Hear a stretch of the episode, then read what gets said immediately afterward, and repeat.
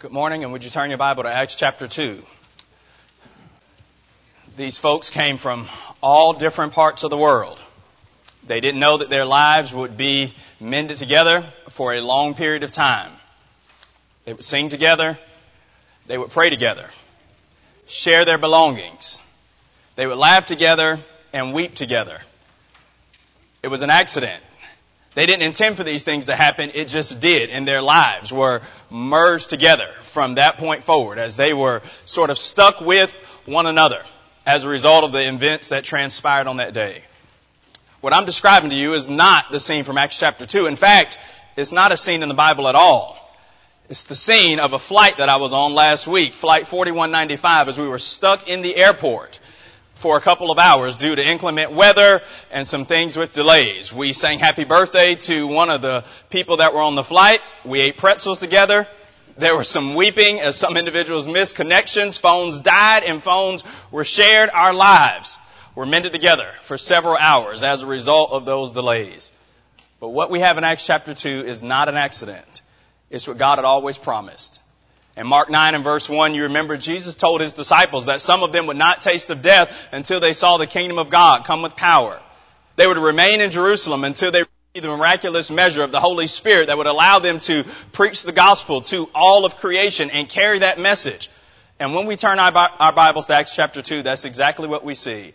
The miraculous measure of the Holy Spirit comes down on the twelve and they begin to preach and proclaim the message that Jesus is King of the universe that he is the promised Messiah from the Old Testament scriptures. And at first they're put off as their adversaries accuse them of being drunk, but Peter quickly silences them as he dips back into the Old Testament, quoting passages from Joel and several of the Psalms. And then he gets to his point. This same Jesus whom you've crucified, God has made him both Lord and Christ.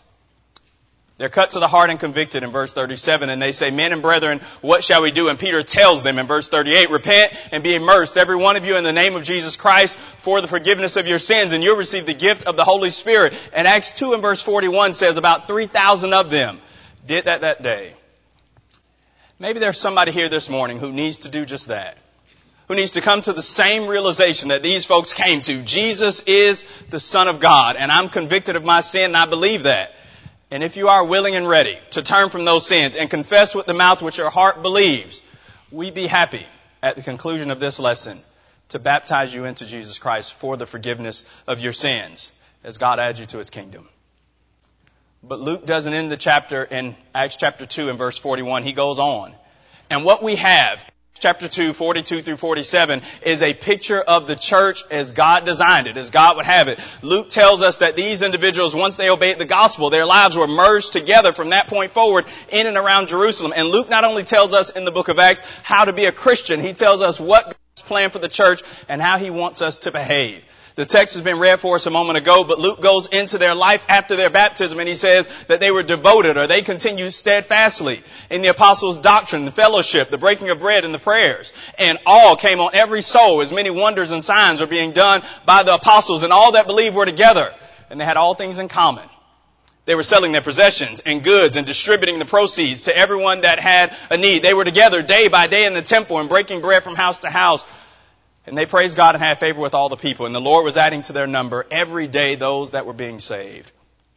This morning, what I want us to see from Acts 2, 42 to 47 is the church as God designed her. What we have in Acts chapter 2 is a picture of what God has always desired for his people, what he desires for the church at Lehman and churches of Christ in every place. Would you notice six things with me from the text and then we'll extend the invitation. The first one is biblical worship. In Acts 2 and verse 42 it says that these individuals, after they were baptized, right after verse 41, they that gladly received his word were baptized. That same day 3,000 people were added to the church. But then in verse 42 it says, your translation may have, they continued steadfastly. The ESV has that they were devoted. The idea behind this Greek term is to be attached, to be joined to something, or to be busy with something. And would you appreciate that right out of the gate after these folks obeyed the gospel, they are busy with biblical worship and doing what God would have them to do. They're devoted to it. They're addicted to it, to worshiping God. Luke mentions four things to the apostles' doctrine, the fellowship, the breaking of bread, and prayers. More on that in a moment. But just first appreciate their attitude toward those things. It mattered to them. And it's what they were invested in. I heard a preacher say one time when he was growing up, he grew up in the church and he said he had a drug problem. He was drugged to Bible class. He was drugged to worship. He was drugged to the gospel meetings. He was just forced to go. He really didn't have a choice. And while there might be some value in that, these folks were not drugged to it, but they had a devoted spirit. It's what Paul describes in Romans 12 and verse 12 when he says, be devoted to prayer, rejoicing in hope, and to be patient in tribulation. That's the picture that we have in Acts chapter 12, Acts chapter 2 and verse 42. It's the psalmist in Psalm 34 and verse 3 when David says, magnify the Lord with me and let us exalt his name together. It's what these individuals were interested in. Now notice their actions. The apostles' doctrine, that's the preaching and teaching. Biblical preaching, as defined by the New Testament, is meant to educate, to exhort, to edify, and to inspire. And that's what the apostles did. They knew enough to obey the gospel, but if they were going to continue in Christ for the long haul, they needed to continue to be taught. And that's what the apostles' doctrine is. It's the biblical teaching and preaching that encourages and builds up God's people. They continued in the apostles' doctrine and in the fellowship. That same word is used in 2 Corinthians 9 in verse 13 where the Bible uses it to talk about giving. But it's this joint participation as their lives knit together now that they were a part of the same family. In the apostles' doctrine, the fellowship, the breaking of bread. This breaking of bread in Acts 2 and verse 42 is not a common meal like you'll see in verse 46. It's the synecdoche for the Lord's Supper. Acts 20 and verse 7 says Christians every first day of the week got together and did just what a few moments ago to remember why we're Christians in the first place. Because Jesus of Nazareth was crucified on our behalf and then continued in the prayers. The book of Acts is dripping with their prayers. This in Acts 1 and verse 14. They devoted themselves to prayer before they ever said a word about preaching. It's in Acts 2 and verse 42. Acts 6 and verse 4, the apostles say, we have to give ourselves to the ministry of the word and to prayer. And in Acts 12 and verse 12, when Peter is in prison, they're at Mary's house and they're praying. I just want you to see that God has always designed the church to be engaged in biblical worship as we exalt Him together. It's what the church is really all about. Biblical worship must have God approved actions, but also a God approved attitude, and we can't compromise either of those and be pleasing to God. God wants our worship. It matters what we offer to God in this moment. It must be biblical, not only in our actions, but also in our activities. But Acts 2 and verse 42 goes a step further than that. It is not enough to assemble to worship God on the first day of the week and do the right things in the right ways. Notice the text again. We must also do it habitually as the Bible teaches us to do it. They were devoted to it. It was their regular habit. It was their custom. Here's the question for us. Is it our custom? Is it our habit? They continued steadfastly. They were devoted to it. It was just a part of who they were. Appreciate that Acts not only tells us what they did, but also the predictable rhythms in the New Testament church. If you were looking for these folks, they were just going to be worshiping God because that's who they are. And that's what they did. Every one of us has a habit when it comes to this point. Hebrews 10:25 encourages us not to adopt the wrong habit, not abandoning the assembling of the saint of yourselves together as the manner of some is, but encouraging one another. And so much the more as you see the day approaching, some people develop the habit of never being present. Acts chapter 2, God designed the church for us to worship together biblically.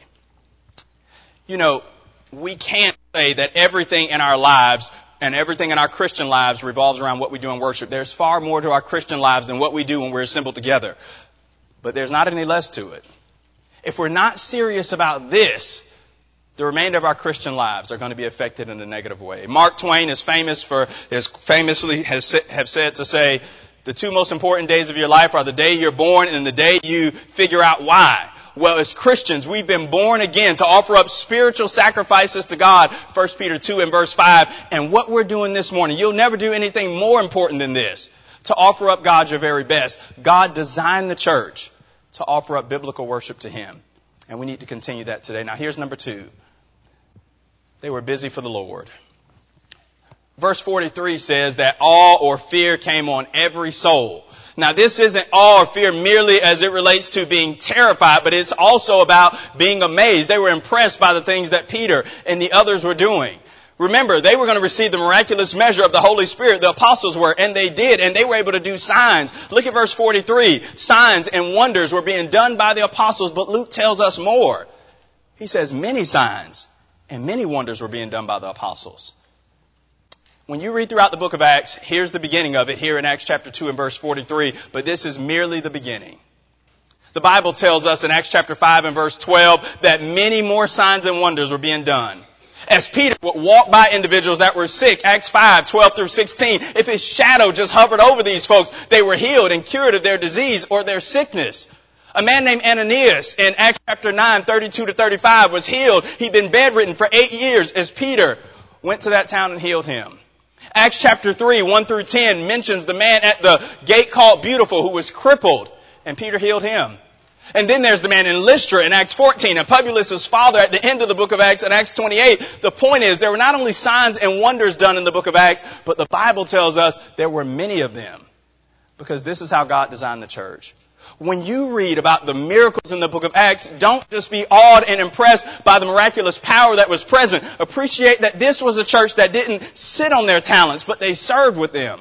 The reason why God equipped these men to do the signs that He did was so that they might perform miraculous power and then it would give them an opportunity to preach the gospel. The next time you read the book of Acts, notice this pattern. There is the miracle or the sign performed by the apostles. There is the awe and amazement of the audience, and then there's the opportunity for proclamation. That's the pattern that we find over and over in the book of Acts. The apostles speak in tongues, there's the awe and the amazement, and then there's the avenue to preach the gospel and get the message out. The miraculous age has ceased.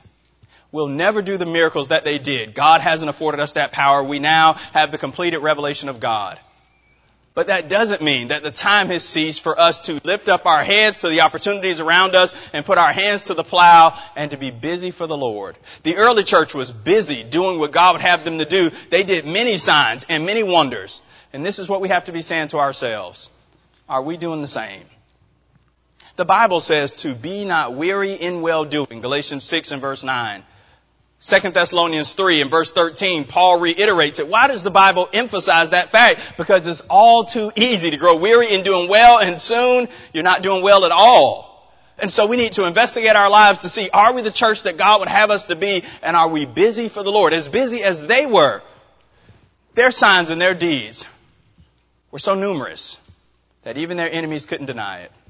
The Sanhedrin told them to stop preaching in his name and stop doing signs. But in Acts 4 and verse 16, they say that a notable miracle has been done among them. All have seen it and we cannot deny it. They were busy and their work spoke for them. And do our work speak for us? What every church of Christ in every place must continuously ask herself is this.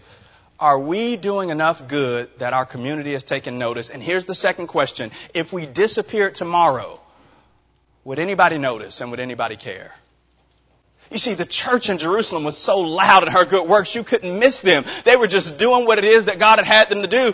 We don't have the miraculous measure of the Holy Spirit to do the miracles, but we still have the same God, and we must do good works. Here are several questions to ask ourselves concerning our busyness and faithfulness to the Lord. Number one, what can I do for the cause of Christ? This is a personal question. You need to be saying this to yourself, and I'll say it to myself. What can I do for Jesus' sake? In Matthew 25, the parable of the talents, the text says in verse 10 that each of these individuals was given a, a measure of money, a talent, according to his ability. You have ability. God has gifted you to do certain things. There are things that only you can do for the Lord, and if you don't do them, they won't be done. What can I do for the cause of Christ? The second question is, once I figure that out, what can I do for the cause of Christ? The next question is, am I doing what I can with what I've been given? In Matthew 25, after he gives the five talent man his and the two talent man his and the one talent man, the text says on two separate occasions, the five talent man produced five more and the two talent man, he produced two more. Am I doing what I can with what I have? And here's the third question. What can I do for the Lord? Am I doing what I can? And am I doing it as often as I can? As frequently as I can? Galatians 6 and verse 10 says, as you therefore have opportunity, let us do good to all men, especially those of the household of faith. It's one thing to say, you know, I can write cards for the Lord. I can write cards to people or I can go visiting. You've acknowledged your talent. And maybe you do it once a week or once every year, but the Bible says as you have the opportunity, we must not only identify our talent and put it into practice, but it must be our habitual deeds that we continue to do over and over again. No church individually, with, when it relates to group collectively, has God's approval to become mannequins in the kingdom. Where we just sort of freeze and pause and stop and not do anything. Every one of us must be active. The Bible says always abounding in the work of the Lord. What Paul means in that verse is wherever the line is, wherever the line for mediocrity is, always abounding. You find out how you can do more. Peter and John and Paul, they didn't just do some miracles. Luke says they did many of them. They worked. And you know, God has designed the church to be that way. You can't do everything in the kingdom, but you can do something. There's the five talent man, the two talent man, and the one talent man. There is no zero talent man. He was punished for pretending to be so, but God had given him something, and God's given you something. The church as God designed her is to be busy for His sake, doing His will. Now here's number three. The church had a benevolent spirit. In verse 44 and verse 45, we read that they were together and they had all things in common. And they sold their possessions and their belongings and they distributed the proceeds. They distributed their goods to every individual as the need arose. You remember these folks came to Jerusalem for the first Pentecost following the resurrection. This is something that always fell on the Lord's day. Leviticus chapter 23 tells us all about it. They didn't plan to hear the gospel. They didn't know what God had set up or in mind but they obeyed the gospel and here they are. And now there's this need and these Christians are helping their brothers and their sisters as they are giving of their means, giving of their goods so that these individuals can be sustained. Luke tells us of a similar occasion in Acts chapter 4, verse 32 down through verse 37, as they depart of their goods. Notice Acts 2 and verse 44. They that believed were together and they had all things in common. In the similar account in Acts chapter 4 and verse 32, it says they were together and they were of one heart and one soul. They were knit together. They shared with one another. The reality is, once you share the faith with somebody, it's not a big leap to share your funds with them, is it? And that's what they did. In 2 Corinthians chapter 8, Paul speaks about the Christians in Macedonia, and this is how he describes their giving. He says that they first gave themselves to the Lord, and then their financial contribution followed, and that is the way that it always is.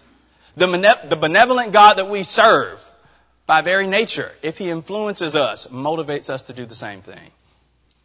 What we have in Acts chapter 2 is not communism.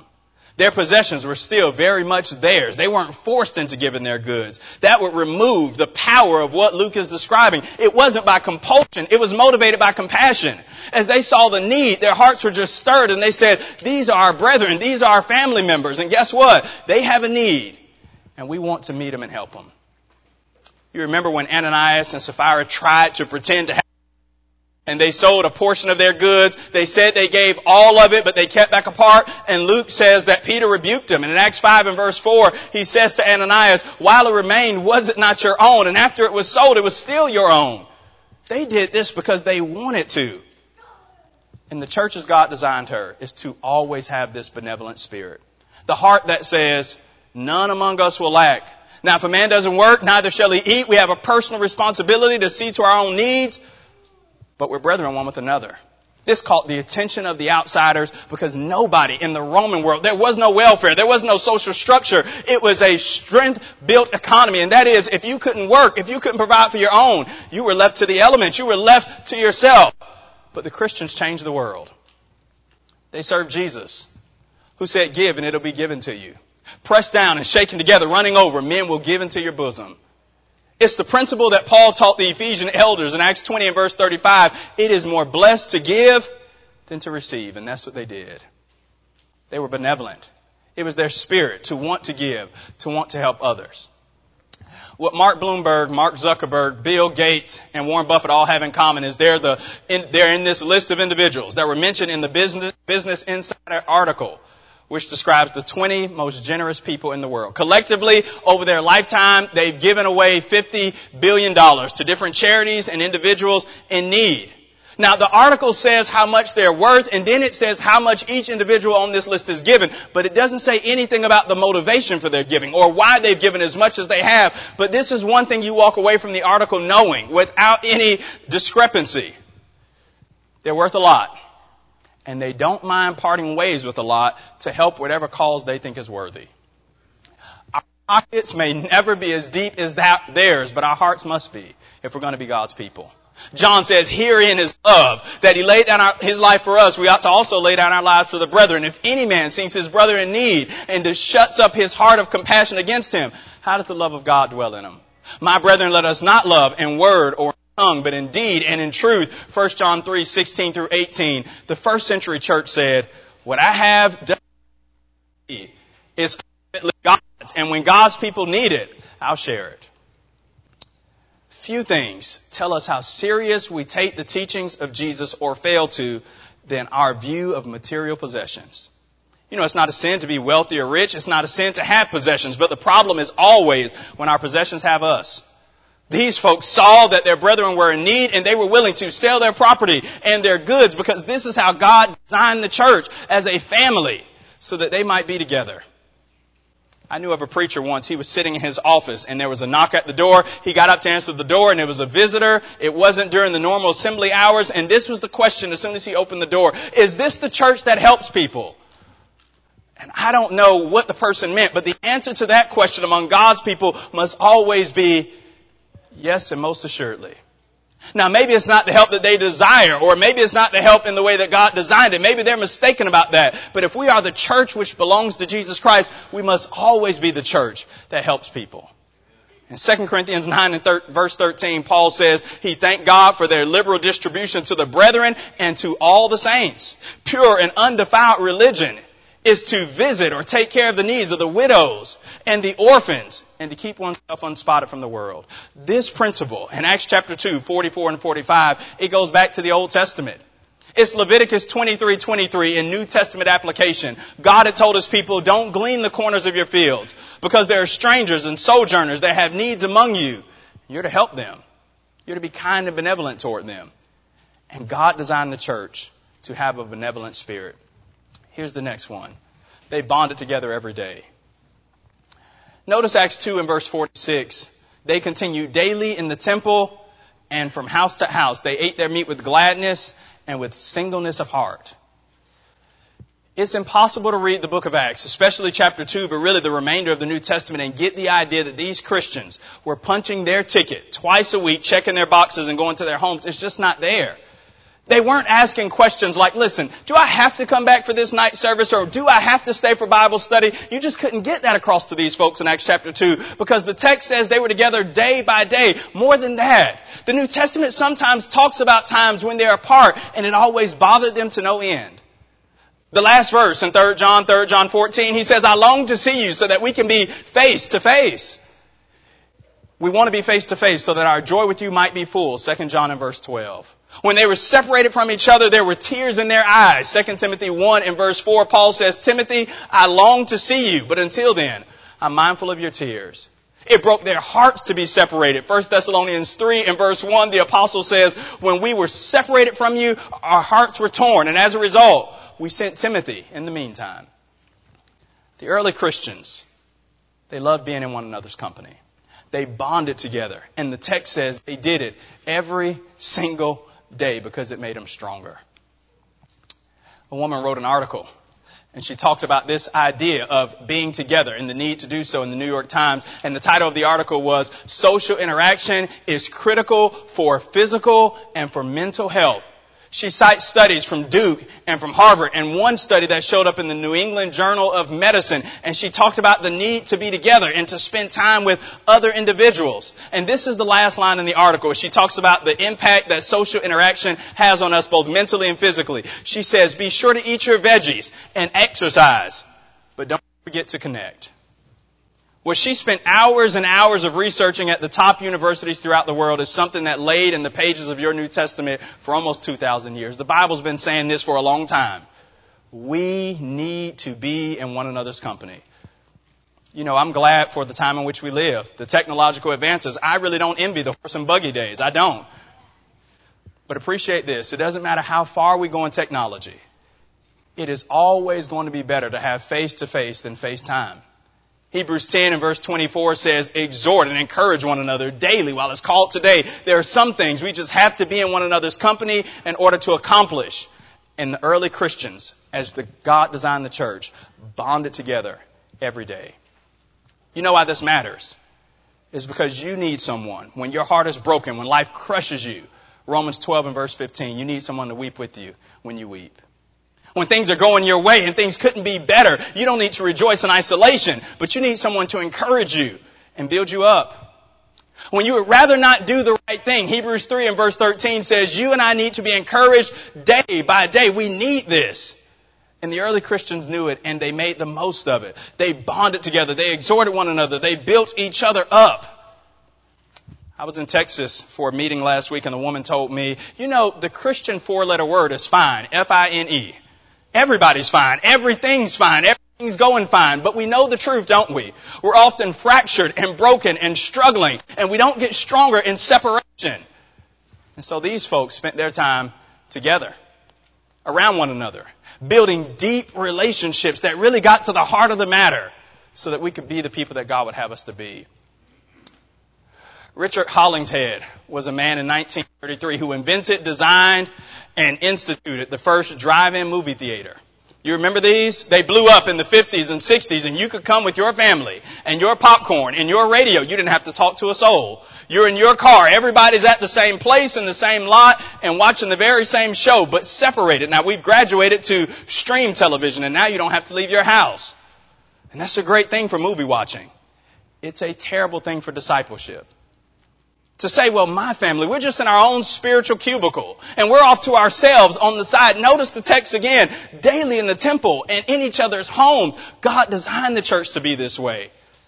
What a shame to be a member of God's church 10, 20, 30, 40 years right here at Lehman Avenue and not really know your brethren.